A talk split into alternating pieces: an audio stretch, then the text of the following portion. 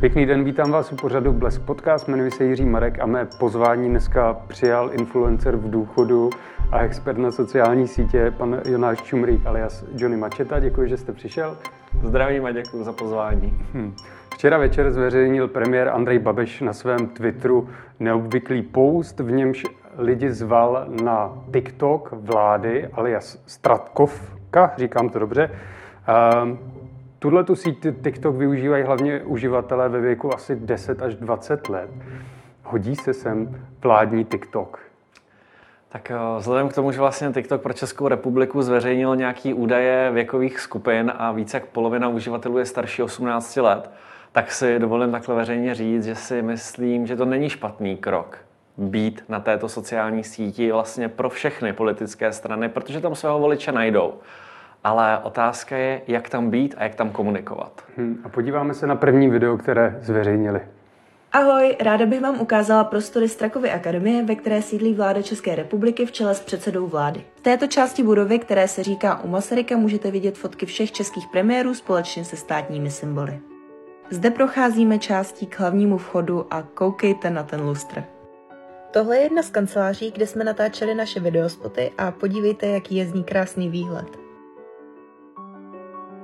A já vás provedu venkovní částí Strakovy akademie. Tato část zatím bohužel není přístupná veřejnosti, ale po rekonstrukci určitě brzy bude. Tam, kam ukazují, jsou okna pana premiéra. Co na to video říkáte? Mně se ta celá myšlenka nejen líbila, ale přišla mi velice důležitá. Dělat kampaň, která bude vlastně bojovat s dezinformacemi proti jako očkování. Super, je to potřeba. A když jsem viděl tento komunikační krok, kdy v prvním videu eh, vidíme, jaký mají ve Strakovce lustr, eh, kde má okna pan premiér, tak eh, to vlastně ve mně vyvolalo veškeré ty emoce, které potom vybublaly a vyústilo to v ty dva tweety, které jsem si včera takzvaně utvítl. A já, já si prostě dovolím říct, že si myslím, že to jako není správný, že právě první příspěvek vypadá takto. Hrozně se mi líbí, jak na to dneska reagoval Janek Rubeš. Zároveň mi přijde zvláštní ohlásit to tweetem, jenom kde jako zveřejníme TikTok a řekneme, můžete nás sledovat. Zaznamenal jsem dokonce vlákno, kde spousta novinářů řešila, jestli by třeba neměli dostat nějakou tiskovku, kde tohle bude vysvětlený, proč půl milionu na mediální obsah teče do agentury jednoho ze dvou vlastně influencerů, kteří se stali tváří eh, této propagace. A najednou bylo tolik otázek, eh, na kterých chyběly odpovědi, a to je podle mě špatně, kor v téhle době. Když se zaměříme konkrétně ale na tohle první video, uh-huh. která vlastně předznamenává pak tu sérii uh-huh. těch krátkých videí, k tomu se později dostaneme, přijde vám to vhodné, poněvadž když se podíváme na ty kvality toho videa, tak je ta světelnost je taková mizerná, to sdělení tam pořádně není. Myslíte si, že je to takhle správně to ukázat? A vy jste říkal, že jste to tweetoval. Naši posluchači, po případě diváci neví, co jste napsal, tak jestli byste to mohl připomenout. Když tak přečtu z telefonu a zatím se budu vyjadřovat k těm otázkám, které jste mi položil. Sdělení. Co mělo být sdělením tohoto videa? Protože já jsem si z něj odnesl to, že parta dvou mladých lidí, která dle stínu, kterými vidíme, vlastně nejspíš točí sama sebe, se prochází po uzavřených prostorách a ukazují nám vlastně nábytek. Výhled z okna a okno pana, premiéra, což trochu může třeba zavánět i něčím jako jiným, když máme letos volební rok, a aby to nakonec nebyla propagace jedné politické strany. A teď jsem se dostal k těm tweetům, tak můj první tweet, kde jsem jako zmiňoval tohle, je, že Úřad vlády České republiky si u TikToku zaplatil reklamu za půl milionu korun, do které obsadil Anu Schulz a Jakuba Gulaba. Tyto dva influenceri se stávají tváří placené propagace současné vlády. Nešel náhodou ten půl mít z našich peněz?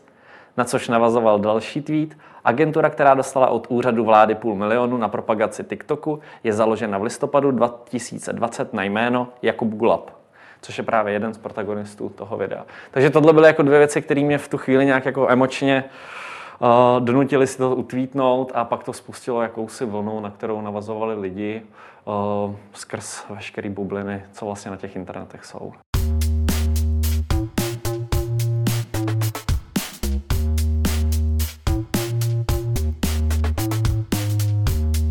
Když to zhrnu, tak tam šlo o to, že vlastně Anna Šulcová a Jakub Gulab dostali nápad, že by mohli pomoci vládě s dezinformacemi a s propagací třeba vakcíny, tudíž přišli sami na vládu, kde jim představili ten svůj projekt. Vláda řekla ano, souhlasíme s tím, udělejte to. Takže oni dostali nápad, že vytvoří sedm videí, kde bude sedm dezinformací, budou to řešit se sedmi vědci a v 15 sekundách to vyvrátí, což jako takový z mého pohledu není vůbec špatný nápad Přesně, a že budou nápad, šířit to je skvělý, jenom mezi to provedení trochu hapruje, tak jo, ono nápad eh, spojit Evropu eh, nezní špatně, Evropská unie, jako já jsem zastáncem Evropské unie, ale takový nápad už tady měl dřív někdo z Německa a to provedení taky bylo vlastně dost odstrašující. Hm. Myslíte si, že to měli udělat třeba jiní influenceři?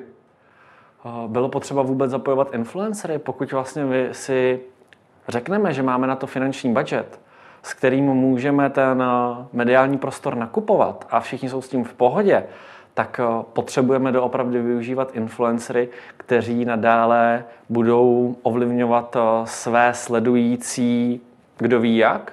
Nemůže ta kreativa a ta komunikace být nastavena trochu jinak a, nemus, a aby to nestalo na těch tvářích. Ona totiž výhoda TikToku je právě v tom, že když to prostředí znáte, víte, jak ten obsah tam tvořit, tak zadarmo, neboli organicky, tam získáte obrovskou pozornost. A častokrát k tomu ani nepotřebujete influencera, který už je populární. Stačí vám jenom člověk, který ví, co má dělat. Napadá vás třeba něco, co by mohla vláda udělat, aby se ten jejich obsah stal populární bez toho, aniž by tam museli dát takový peníze? Tak uh, myslím si, že odpověď na tuto otázku bude odkazovat na poslance Dominika Ferryho, mm-hmm. který řekl, že je ochotný vládě nabídnout prostor na svých sociálních sítích zcela zdarma, což jsou vyšší tisíce sledujících. Uh, myslím, že to je víc, než má právě Anička Schulz. A vláda to odmítla. Zároveň v první vlně lockdownu, nebo v prvním lockdownu, eh, to období eh, kolem dubna, spousta lidí s vlivem na internetu nabízela své služby zdarma, že pokud je potřeba cokoliv eh, bojovat za roušky, aby lidi jako měli ten respekt k rouškám nebo k čemukoliv, tak naše sociální sítě tady jsou, my jsme je vybudovali a jsme ochotní je zcela zdarma nabídnout ke komunikaci důležitých věcí. Věřím, že spousta lidí by to udělala i dnes. Mm-hmm. Když se podíváme na ty peníze, těch 500 tisíc, když to porovnáte s jinými mediálními projekty, jak velký budget to je, čeho můžou s těmito penězi dosáhnout, které, abych to ještě doplnil, se chystají mm, dát do YouTube, do takových těch reklam předtím, než se spustí video, do Insta Stories a něco podobného v TikToku. Ono ve v podstatě to může znít na foukle, že půl milionu, spousta korun, ale v těch mediálních budgetech především eh, mediální budgetek velkých firm je půl milionu nic. Říkám, jako, může to znít hrozně, ale s tím, jaký jako objem se v České republice točí, tak eh, tohle není nic překvapivého, za co oni by měli být linčováni. Eh, mě osobně by spíš jenom zajímalo, zda můžou potom doložit, jak ten půl milion byl využit, kamkolik šlo a ukázat třeba, jak pracovali s cílením té reklamy, protože oni se prezentují, že to je od mladých pro mladé. A tím, že eh, si kupují prostor přes svoji vlastní agenturu, kterou založili v listopadu 2020. Nezaznamenal jsem, že by měli k sobě nějakého odborníka, který má zkušenosti právě s nákupem médií, tak eh, i tohle mi přijde dost bizarní. To by mohlo znamenat, že za chvilku začneme obcházet mediálky, které, které se specializují na nákup, na nákup třeba televizních reklam a řekneme, vůbec je nepoužívejme, protože my to umíme naklikat sami. Ale zrovna v tomhle onlineovém eh, šíření nějaké osvěty je podle mě důležité i na koho cílíme. A tam bych potom chtěl vidět, jak ten půl milion byl využit.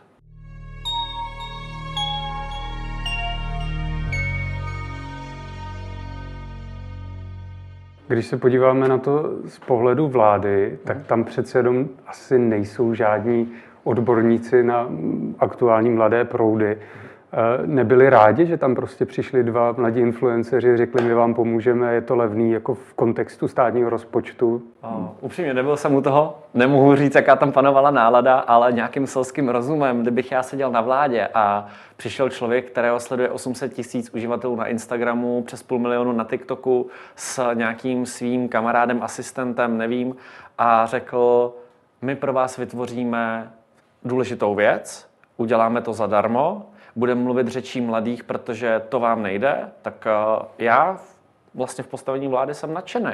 Řeknu super, mezi tím, co ostatní by nám za to asi účtovali balík, tak tady se objevila parta lidí, která to chce udělat. Ale možná bych si taky řekl, že než něco zveřejníte s naším podpisem, tak nám prosím ukažte, jak to bude vypadat, protože jsme pod tím podepsáni my, protože je to státní zakázka, kterou lidi najdou vlastně veškeré informace o tom a my nechcem, aby jsme byli prezentováni jako banda idiotů a já zatím nemám pocit, že by tohle vládě nahrávalo plusové body. Hmm. Ale možná se pletu, taky nevidím do všech bublin. Tak se podíváme teda, co pro vládu vytvořili. U každého očkování z minulosti, které prošlo stejným schvalovacím procesem jako dnešní očkování na koronavirus, se komplikace vyskytly výjimečně a během blízké doby. V delším časovém úseku totiž automaticky slábne pravděpodobnost nějakých dalších negativních dopadů očkování. mRNA vakcíny neobsahují živý virus, tudíž u očkovaných osob nemohou vyvolat onemocnění. mRNA vakcíny neobsahují DNA, nevstupují do části buňky, kde náš genom je a nemohou s ním žádným způsobem interagovat ani ho poškodit. Když se na tohle teda podíváme, tak tady máme podle mě dvě věci. To, jakým způsobem je to zpracováno, to video, a druhá, co vlastně říká. Hmm. Tak jestli byste mohl na tyto dvě složky říct svůj názor. Tak uh, přemýšlím, jak to nejlíp charakterizovat. Možná, že i mezi slepými jednooký králem, protože já, já uh, tyk, tohle jsou videa přímo z TikToku. A nerad haním tuto platformu, protože já v ní vidím uh, spoustu potenciálu a možností nejen pro politik, jako po, pro politiky, ale pro firmy, pro jedince, pro budování osobního brandu. A ta platforma nabízí možnost sdílet obsah od 15 do 60 sekund. To znamená, že pravidlo nebylo, že se musí držet 15 sekund. Pokud to nechtějí přesdílet na IG Story, kde vlastně ten formát delší není, leda by došlo k nasekání těch příspěvků za sebou, což i tak je možné. A opět to končí na 60 sekundách, teda čtyři příspěvky po 15. A na mě to sdělení Možná nejsem cílovka, je mi 28 let, jestli chtějí oslovovat lidi kolem 18, tak jsem o 10 let starší, takže by mě nazvali boomerem. Ale se mnou to sdělení prostě nerezonuje. Já doopravdy obdivuju za to, že někdo se tomu chce věnovat, ale myslím si, že ta možnost kreativního zpracování a určitě na to neměli tři dny a bouchačku u hlavy, aby museli 24 hodin v kuse makat a najednou něco odevzdat, mně přijde prostě odflákla. Když se na to podíváme, 15 sekund je opravdu jako krátký čas. Myslíte si, že to dokážou jako pochopit, poněvadž tam je to opravdu velmi rychle za sebou. Člověk musí tomu věnovat velkou pozornost, aby pochopil, co, co mu vlastně říkají. Zvládnou to ty děti na tom TikToku jako pobrat? Z osobní zkušenosti si myslím, že ne. A byl bych rád, kdybych se pletl, byl bych rád, kdyby mě někdo omlátil o hlavu to, ne jakou to má dokoukatelnost, protože dokoukanost takových videí na TikToku je doopravdy někdy třeba dvojnásobná, to znamená, že to pustím dvakrát takový video. A ani kdyby mi nemlátili čísla o hlavu, protože i bez placené propagace tenhle ten formát, díky hypu, který to má v současné době, tam ty čísla budou. Ale byl bych rád, kdyby mi někdy omlátil někdo o hlavu to, že to v té společnosti zarezonovalo, že si to ta cílovka, pro kterou to vytvářeli, vzala k srdci. A když přišlo doma na tu konverzaci, že ať už rodič nebo prarodič hanil očkování jako takové, tak eh, to dítě díky tomuhle kontentu najednou mělo to ESO v rukávu a mohlo argumentovat, ale já se bojím, že při téhle kadenci, eh, tím, co se tam děje, jak je to sdělení postavený, tak eh, to dítě tu bitvu u toho stolu doma nevyhraje. Na Aničku Šulcovou a Jakuba Goloba se pak snesla poměrně tvrdá kritika. Myslíte si, že si to zasloužili? Jsou zajímavé otázky, na které se těžko hledá odpověď, protože uh, budu reflektovat, co se děje třeba na sociální síti Twitter. Spousta lidí uh, si tak uh, jako sama sebe ptala, to nečekali, co se stane, když se postaví za současnou vládu a budou se prezentovat jako její tváře. To nedomýšleli další kroky, vážně čekali, že za tohle někdo bude plácat po ramenou. A to vlastně v tu dobu ani nebylo vidět, jak vypadá výsledek. Jenom se vědělo, že oni se s tím spojili, že se stávají tváří pro někoho konkrétně. A to si myslím, že lidi naštvalo. Kdyby letos nebyly volby, kdyby nebyla zkušenost, že skvělí marketéři si ve správnou chvíli dokážou z tohohle přehřát polívku, kdyby tady nebyla možnost využít jejich sociální sítě k něčemu jinému, tak si myslím, že naopak lidi by za nima přišli, poplácali je po ramenou a řekli díky, můžeš dělat blbosti, dávat si igelitový sáček na hlavu, ale konečně si udělal něco smysluplného. Ale podle mě důležitý je i timing. A hmm. Tohle, tuhle hru prohráli.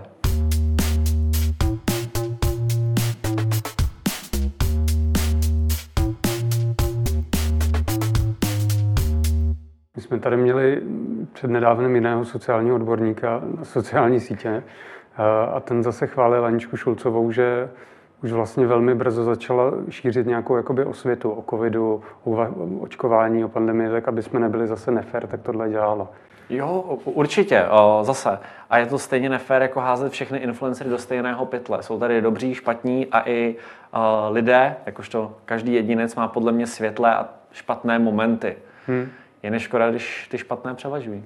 Vy už jste to zmínil několikrát během našeho rozhovoru. Říkal jste, že to video působí jako volební spot pro jednu konkrétní stranu. Ano. Můžeme říct pro stranu ano. A ano, můžeme říct, že to je pro stranu ano. Proč si myslíte, že to je jako volební spot? Teď nevím, jestli to slovní spojení volební spot je ideální, ale myslím si a dokážu si představit, jak v rámci komunikace eh, lze využít eh, to, co se teď děje k prezentaci třeba přímo Andreje, Andreje Babiše, ať jsme konkrétní. Mm-hmm. A teď, když si to umí představit někdo jako já, tak věřím, že opravdu zkušení odborníci z tohoto ve správnou chvíli budou moc vyždímat maximum. A proč zrovna Andreje Babiše, když vlastně v tom videu není nikde přítomný, je tam jenom Roman Primula, po případě uh, pan minister Blatný, které můžeme zařadit k ANO. Protože kdyby se toto nemělo stát, tak proč by někdo nevyužil právě sociální sítě Dominika Ferreho, které jsou v současné chvíli, dovolím si říct, silnější? Protože by to byly body opozice. A až přijde na lámání chleba, tak si myslím, že bude důležitý mít nějakou tvář, kterou říct, a když bylo nejhůř, tak mi našli influencera, influencera s obrovským dosahem, který do té doby nebyl politicky aktivní. A to on přišel s tím, že právě vaše děti by měly vědět o tom, co jim hrozí nebo nehrozí. A bylo to na náš poput. A tohleto uh, konkurence neudělala, ale my ano. Kolik stojí koupit si influencera s 900 tisíc followerů? Jo, tak to stojí. A samozřejmě, uh, jsou případy, kdy to nestojí tolik, což znamená třeba nižší desetitisíce korun. Ale skvěle to schrnula kamarádka, která se stará o komunikaci na sociálních sítích pro pořady TV Nova, která dnes napsala, Anička Schulz nám taktéž chtěla pomoct s komunikací jednoho pořadu, protože ho miluje. A takovouhle pomoc si vyčíslila pouze na 250 tisíc korun. Tak to z toho vyšlo jako vláda poměrně levně. Já bych jenom opět zrekapituloval, že prostředky, které jsou fakturovány eh, té agentuře, jsou ve smlouvě psány jako nákup mediálního prostoru. A jako mediální budget to opravdu není jako převratný balík.